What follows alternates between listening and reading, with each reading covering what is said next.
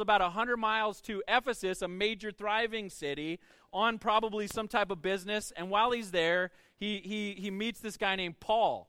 And Paul, as we know, is a missionary. He happens to be in prison in this moment, and he's telling everybody the gospel from prison. Epaphras hears the gospel, gets lit on fire, goes back to his own city of Colossae, starts telling everybody about Jesus. A, a church starts to get formed, and as this church is getting formed, um, Epaphras is leading it. And anytime you put a bunch of people together, you know what happens? It gets messy right? Because people are messy, so things start to happen in this small congregation. Epaphras does what every good leader should do. When he gets overwhelmed and he doesn't know what to do, he goes and he tries to find somebody to help him. He finds a mentor. So he goes back to Paul in Ephesus. He tells him all the great things that are happening and all the challenges that they're facing. Paul writes a letter to send back to Colossae, a church he's never been at. And that's the very letter that we're studying right now. It's four chapters, a letter from Paul to this church that he's never even been to, but that he knows much about because Epaphras has told him. And some of the major themes uh, of this of this letter, I just want to kind of just recap and build what Paul's been building towards as we as we'll enter into uh, uh, Colossians chapter three, or we'll, we'll be in the middle of it today. But let's start in Colossians chapter one. Paul says this, Colossians 1, 13 and 14. He says, He has delivered us from the domain of darkness and transferred us to the kingdom of his beloved Son, in whom we have redemption, the forgiveness of sins. And so our series title is called Transferred, based on this verse that we've been transferred. But first, we need to remember do you remember what you've been delivered from? You've been delivered from something. And do you fully understand what you've been transferred to? What that looks like? Paul starts off that way and then he, he, he, he continues on. We'll pick up in the same chapter 1, verse 21 and 22. And he says, And you, who once were alienated and hostile in mind, doing evil deeds, he has now reconciled in his body of flesh by his death in order to present you holy and blameless. And so, what Jesus has done is he's taken our sins, it's been propitiated to him, it's been absorbed onto him and, and, and then he gave us his righteousness. If you guys, kids, if you guys are here, when your parents ask you, What did you learn today? I'll teach you a word that'll probably get you dessert at dinner, right? Just tell them, say, We learned about penal substitutionary atonement.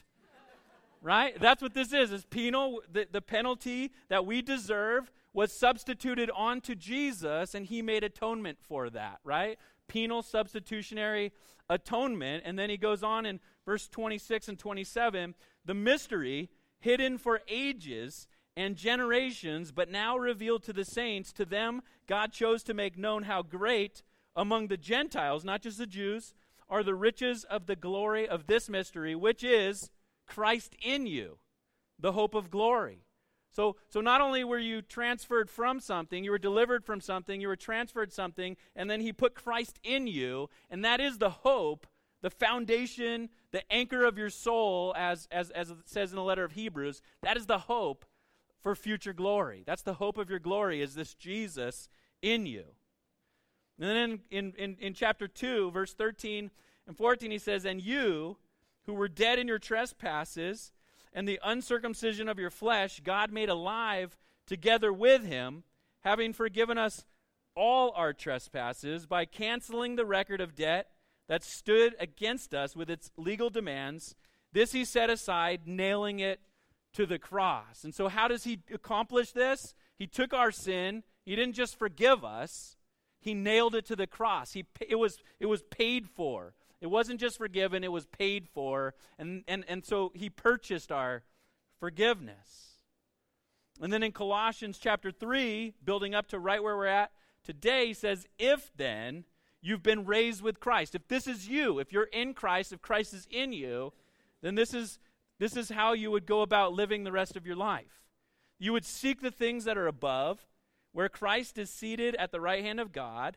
You would set your minds, uh, you, would, you would set your minds on things that are above, not on the things that are on the earth. For you have died, and your life is hidden with Christ in God. And when Christ, who is your life, appears, then you also will appear with him in glory. Do you guys capture all that? In case you didn't, let's do the gospel according to the container store. Last week, I said if you were going to, you guys might have had, ever had this experience. Anyone ever cleaned out a closet or your garage, and you realize like a Saturday, you dedicate a whole day to it, and you start to do this, and what do you make first? You make a huge mess.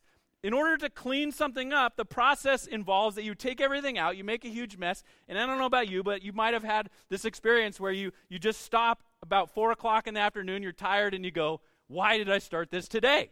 right? You make a huge mess. And so there's this process going on. And, and, and we talked about uh, uh, uh, cleaning out your closet. So today I thought I'd give you a little more about if you were going to do that, a, a wise thing to do would be to get organized and go to the container store. Or if you're cheap like me, go to the container aisle at Target. So here's how this works according to Paul. This is you. You might say that doesn't look like me. But this is what you would look like if they sold you at Target in the container aisle. This is you. And so, what Paul is saying is there's some things about you that you need to understand. First, you have to understand that you were born in shame, that you have this problem, you have sin in you. Right? You have this sin in you, and that's a problem, and it keeps you from having a relationship with God. And it's just you with sin in you. And at this point, you, you pretty much just feel like a victim of a cruel and senseless world. And not only that, the, it gets worse. He says, You have sin in you, and you are in the domain of darkness. So this is you born, and you guys ever feel like, man, I feel lost. I feel like I don't know what's going on. I just feel like this world's so dark. And so, yeah, of course, this is you. But there's good news. What the Bible says is that when Jesus came, he delivered you from the domain of darkness. And in order to do that, the first thing he had to do was to take your sin and shame and nail it to the cross. And so that's no longer a part of you. And so now here's you. And this is how most pe- Christians, I think, feel like, okay, now I'm free, and this is what I look like. Well, if that's the way that you see it, you don't understand the full picture. There's way more to that. This is you. He doesn't leave you alone. It says that hope, first, we have this mystery that's been hidden for ages, the hope of glory. Then now you have Christ in you. Now this is you. And he says, since Christ is in you, let us keep our minds on things above. And one of the things you need to realize is the fuller picture of what's going on. Not only do you have Christ in you, the hope of glory, you're also hidden in Christ. So he puts Christ in you, he puts you in Christ, and now here's you. This is a wonderful thing. But he doesn't leave you there. He says, No, the, the, the, the, you've been hidden in Christ, in God.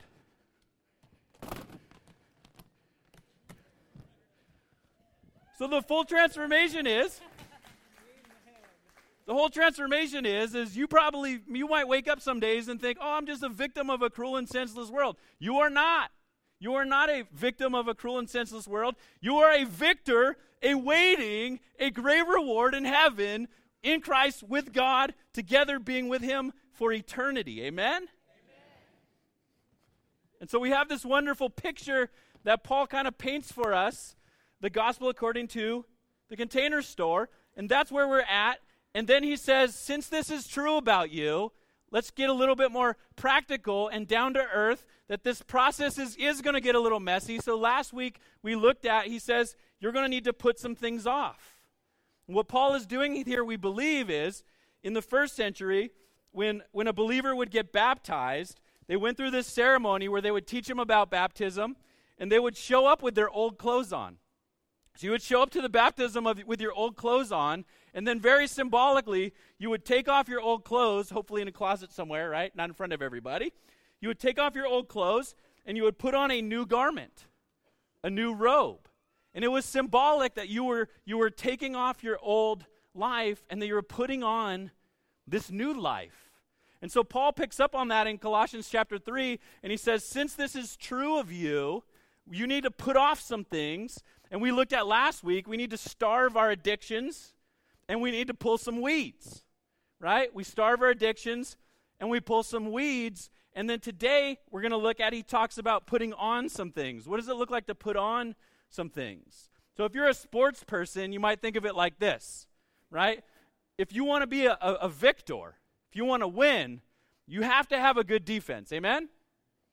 But if all you have is a good defense, then you're not going to sc- make any points, right? And you can't win in sports. So you have to have a good defense and a good offense. And how many of us uh, know Christians who have just a great defense?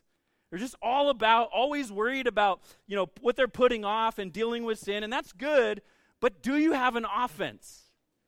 And likewise, we know people who like they're just offense, right? It's like I'm just doing all these good things, but secretly in their lives, they're not dealing with some things that they need to deal with. They're not starving some addictions, they're not they're not pulling some weeds. And so, if you want to be healthy, you need to worry about both. A healthy team is going to have a good defense and a good offense, and this is the heart of Paul writing this letter is that he wants you to be healthy so that you can grow to maturity. We want to be healthy so we can grow to maturity. And the first thing is we need to understand what's happened to us. And then we need to deal with Christ by starving some addictions, by pulling some weeds. And then we get into our new chap our new our new passage today, Colossians 3, 12 through 17. Paul says, So put on then, as God's chosen ones, holy and beloved, compassionate hearts, kindness, humility, meekness, and patience bearing with one another, and if one has a complaint against another, forgiving each other, as the Lord has forgiven you, so you must also forgive. And above all these, put on love, which binds everything together in perfect harmony. And let the peace of Christ rule in your hearts, to which indeed you were called in one body, and be thankful. And let the word of Christ dwell in you richly teaching and admonishing one another in all wisdom, singing psalms and hymns and spiritual songs with thanksgiving in your hearts to God. And whatever you do, in word or deed, do everything in the name of the Lord Jesus, giving thanks to God the Father through him.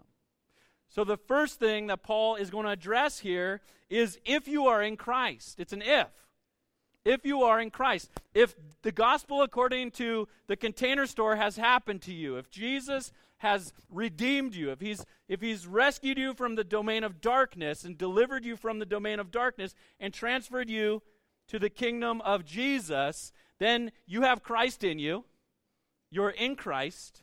You're in God, and you need to realize that. So there's an if, but if this is true of you, if you're in Christ, there's some great news. He starts off and he says, Before I talk about what I want you to put on, I want to just I want to just identify what's already true about you. I want to identify some identity issue of how Christ sees you when he sees you now. It says, And so you are God's chosen ones, holy and beloved. If you had been Jewish, you would have immediately heard this and you would have remembered back to Deuteronomy when, when God says to Moses about the people, he says that you are my chosen people, my treasured possession. You are set apart and holy, and you're loved by God. Peter later would pick up that imagery in his letter, and Paul also does. So if you were Jewish, you would have, you would have immediately understood this. But his point in this letter is it's not just for the Jewish people, it is also for the non Jewish people, the Gentiles. And so the reality is is that if you were not Jewish, if you were a Gentile or if you were Jewish, if you were whoever you were, you're going to relate to these things. And I would say they're things that are relevant and that we should all relate to.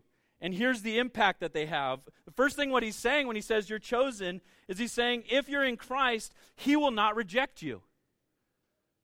He has chosen you, and he will not reject you. It's been said that the gospel could be simply uh, uh, uh, identified like this that if, if you're in Christ, there is nothing that you could do to make God love you any less. And there's nothing that you could do to make God love you anymore. He already loves you with full capacity. Why? Because He's chosen to. He's chosen you. And He will not reject you if you are in Christ. You are chosen. Let's get real. Anybody ever experienced rejection? I remember when I was uh, in sixth grade. Uh, I don't recommend this, but somehow in, the culture gets messed up, and I thought as a sixth grader I was supposed to get a girlfriend. I didn't know anything about girls. I wasn't ready for a girlfriend, but I just felt like everyone else is doing it, so I need to find a girlfriend. So I picked one out that I thought was cute, and sorry, honey, it was a long time before we met. And so this girl was a year older than me, and I did what any mature sixth grader would do. Back in the day before you had cell phones, you had a wire, kids, that hooked you up to the wall, and that's how you talk to people. And we didn't have three way calling, but what you could do is if you had more phones in your house, what you could do is you could get on one phone, and then someone else could get on the same phone in the same house, the same line, and you could listen in. So we devised a plan. I had my friend call this girl and I got on the other line, and he, he asked brilliantly, Will you go out with Kenny? Circle yes, no, or maybe, right? But he did it over the phone. And the first thing that she said was, You mean that chubby kid? You guys laugh at my pain. But as a sixth grader, I was crushed, right? That was an experience that has still marked me, as silly as it is, of rejection. And throughout my life, I've had experiences where I put myself out there in risk and experienced rejection. And what does that do is it create, creates in you this fear of, of intimacy, this fear of putting yourself out there. And so God says, No, I will not reject you. I will not reject. You can be confident of this. If you give yourself to me, I will give myself fully to you. And that's what we find in this that God will not reject you. And then he says in letter B that you are set apart with a purpose. That's what it means to be holy. Everything that was holy in the temple was something that was built and set apart specifically for a godly purpose. You are set apart with a purpose. Why is that significant? How many of you guys struggle with trying to figure out what you want to do with your life? And kids, your parents will tell you this, other people will tell you you can do whatever you want to do when you grow up if you just try hard enough. That's terrible advice. Sorry, parents. Don't teach your kids that they can do whatever they want to do. God has a plan for their life. Teach them that God has a plan for their life and they can do that. That's way better news. You don't have to figure out what you want to do with your life. God already has a plan for your life. What you need to do is you need to figure out how to hear God's voice and obey. And if you're if you're wondering, especially men, if you're wondering, how do I do that? Well, come to the men's event. That's exactly what I'm going to be talking about. How to hear God's voice and obey as men of God.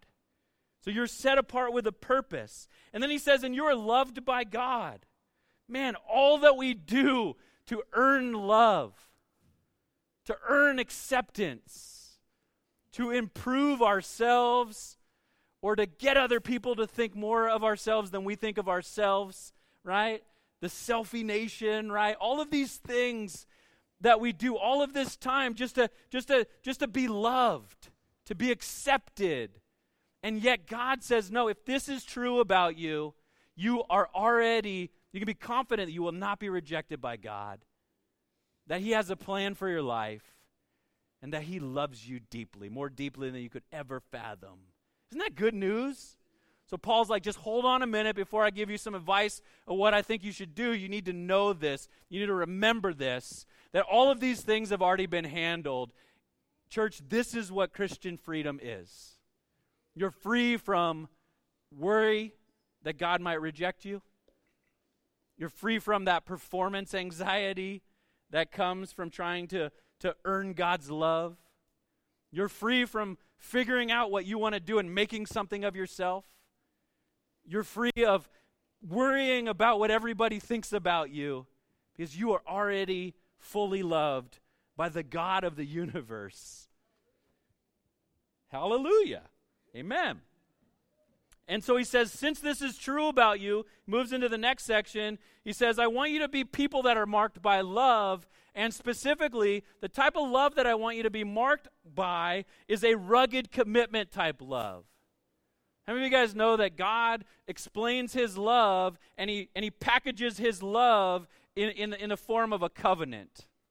A covenant that God makes with us. And what a covenant is, a guy named Scot McKnight uh, coined this phrase God's covenant love is a rugged commitment. God makes a rugged commitment with you, and God makes a rugged commitment with me. And that is good news because guess what? I make a lot of mistakes. I fall down a lot. I'm learning to walk. I've been learning to walk as a Christian for 20 years, and I still I make like three steps and then I fall, right? And remember you guys ever read the, the story about Peter and go, three steps on water and then that's all you could do? How many of you guys ever walked two steps on water? Right? So it's it's it's, it's God doesn't judge things the way that we do, but he has this rugged commitment towards us. And now he's saying, and I want you to have that same type of rugged commitment towards others. And so he says, I want you to put on this rugged love where you actively care for each other. Actively care for each other. He says, So put on then compassionate hearts, kindness, humility, meekness, and patience.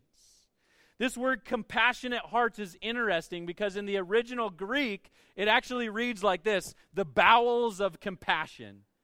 In Greek culture, they thought that all those, all those deep things about you came from your bowels. It's translated as your heart because that's the way that we look at it. We say, with all your heart. They want to say, like, love God with all your bowels. So, how many, just turn to your neighbor and say, I'm praying for your bowels to be compassionate today. That's what he's saying, right? But we know compassion is this great word, and it means love that moves to action. When you have compassion, you don't just love as a feeling, you love as an action. Compassion is active love. So he says, be compassionate from your heart or from your bowels. And then he says, I want you to put on kindness. There's a big difference between being nice and being kind. Have you guys ever figured that out? I mean, some people are super nice. You have, if, it's great if you're a nice Christian, but there's nowhere in the Bible, and you can correct me if I'm wrong. I've read the whole thing a bunch of times, but I, I get wrong sometimes. But I've never found anywhere in the Bible where it says, be nice. It doesn't say it, it says, be kind. And there's a big difference because sometimes they're, they're, they, can, they can look the same. Kind people are often nice, but, but nice people often won't have hard conversations when they need to. But a kind person will do the hard thing, that's the loving thing. Usually, when they, when they keep to being nice, sometimes it's because they're being selfish and they don't want to put themselves out there and risk. And so he says, Be kind. Go the step further from just being nice. And then he says, I want you to put on humility. C.S. Lewis, I think, said it a great way. He said, Humility is not thinking less of yourself, putting yourself down but it's thinking of yourself less. It's being others focused. It's, it's, it's saying this it is not about you. It's not about you. In this moment, it's about the other. Humility. And then he says, put on meekness. Meekness is not the same as weakness. I think we know that. But this guy, Andy Crouch, said it really well. He said this He said, What meekness is, it's power that is under control. You, you, we talk a lot in our, in, our, in, our, in our culture about things like social justice and, and, and privilege. Well, here's the thing if you have privilege, everyone has privilege. It's your influence. But it's using that for others. Meekness is power that's under control. It's using what you have, it's stewardship. It's using your, your resources, your influence, your life for others, being meek. When you could take what's yours, you take what's yours and you use it for others. This is the idea of meekness. And then he says patience, or sometimes it's long suffering, or in the old English, it would be long tempered. Any of you guys ever met somebody who was short tempered? This would be the exact opposite of being short tempered, of being long tempered. That's this idea of patience in this Greek word. This is about having thick skin. As Christians, what he's saying is when he says be patient, you know what we need to have as Christians? We need to have soft hearts, compassionate, and thick skin. So that whatever anybody does to you or doesn't do to you, or they say about you or persecute you, in all of those moments when you have thick skin, you don't let it get to you because you remember something deeper about you. This is who I am. Doesn't matter what anyone says about me. This is who I am. And therefore, I'm going to be steadfast, unmoved. I'm going to do what's right, regardless of what anyone else does. That's what it looks like to be patient with this word. It doesn't just mean like, you know, you, you could sit still for a long time. You could be ADD, everybody, and I am. You could be ADD and have this type of patience. Amen? It's good news.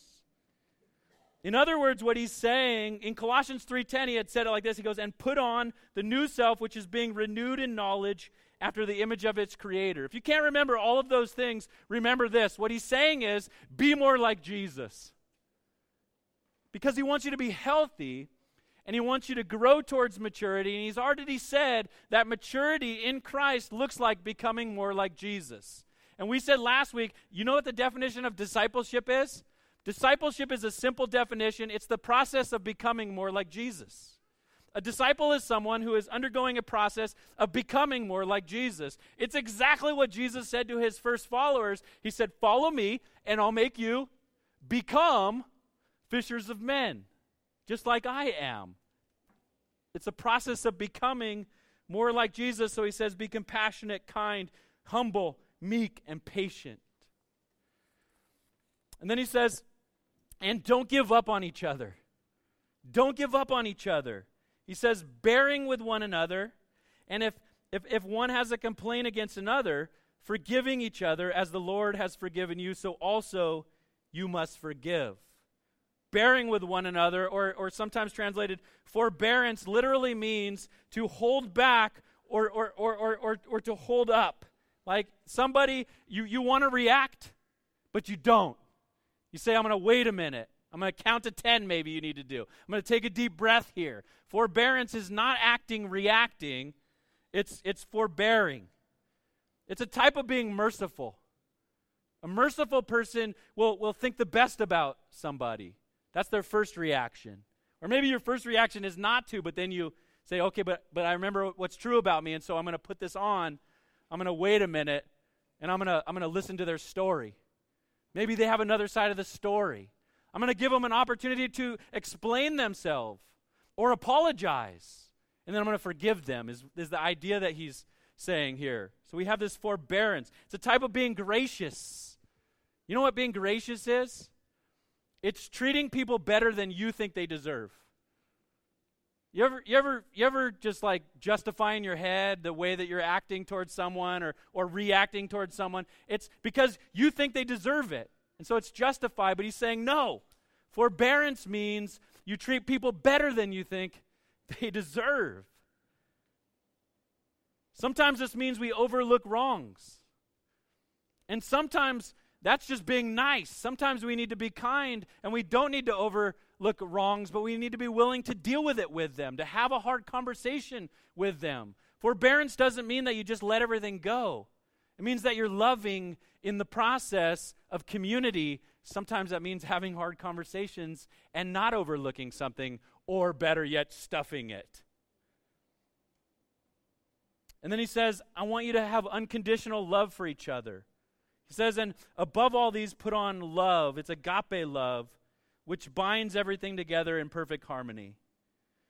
And we need to remember that our love for others is a response to God's love for us. Why do you love other people? Because God loved you first. That's what it says in First John. We love other people because God loved us first. Is anybody at that, at, in, in, if that's true, is there anybody who doesn't deserve to be loved then? No, because if it's a response to God's love, is there any is there a moment in life where God doesn't deserve to be loved? And so he goes, Because I loved you even when you were a mess, and continue to while you're a mess, I want you to love other people even when they're a mess.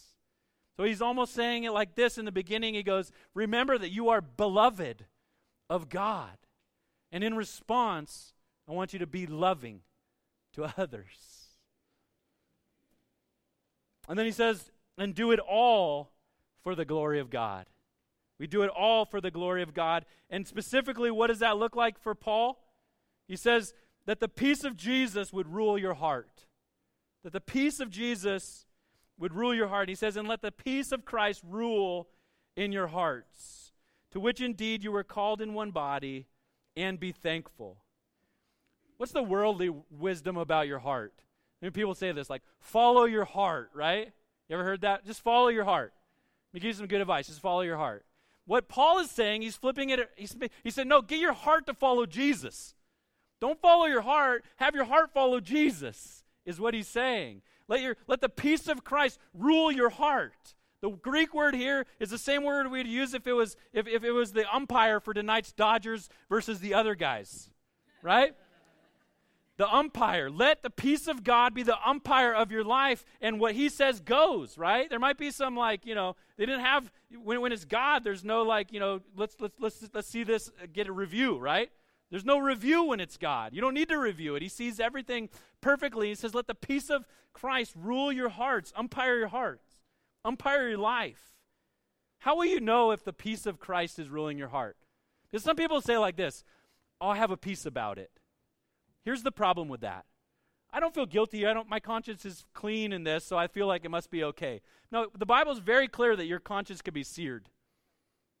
If your conscience is seared, then you don't have the peace of Christ ruling your heart. You have a seared conscience ruling your heart. And so it's not as simple as just feeling peace. But what does this look like? Three things. First of all, you'll be sensitive to the Holy Spirit's conviction. When the Holy Spirit is is saying, "Hey, I want you to deal with this. I want you to I want you to even like last week, I want you to starve that addiction. I want you to pull some weeds here." Conviction is different than condemnation. Conviction will, will, will be God's helping you to deal with things that you need to deal with so you can be closer to God. Condemnation is is the enemy pointing out what's bad about you so you feel bad and you want to hide from God. It's completely different. Are you sensitive to the Holy Spirit's conviction? Are you a peacemaker? The peace of Christ rules your heart. You'll be a peacemaker. You'll seek peace. And you'll be thankful, he says. He says, Let the peace of Christ rule your heart and be thankful. He wants you to be healthy and grow to maturity. Well, here's something that we need to know about mature Christians mature, mature Christians don't wait till they feel thankful. They choose to be thankful. You guys see the difference? When you wait to feel thankful, you'll be thankful sometimes you won't, but He wants you to be thankful all the time. He wants you to choose to be thankful. Why? Because that's how you let the peace of Christ rule your heart, by choosing to be thankful. So the peace of Jesus will rule your heart, and we'll have the worship team come back up. And then he says, and God's word will be so in you that it will come out of you. If you, have the, if, if, you want to live for the glory of God, he says, then you need to be the type of person that God's word is so in you that it's coming out of you. He says, Let the word of Christ dwell in you richly, teaching and admonishing one another in all wisdom, singing psalms and hymns and spiritual songs with thanksgiving in your heart. What does it look like to have God's word so in you that it's coming out of you? This doesn't mean that you're that person who has an annoying Bible verse for every situation. I'll just tell you that right now. You know, like someone comes up and I'm really hurting. You're like, well, uh, God works all things for together for the good, right? And like, hey, that's true, but it doesn't help me right now, right? Don't be that guy. But what does it look like? Well, it looks like first of all that you would be saturating yourself in God's word.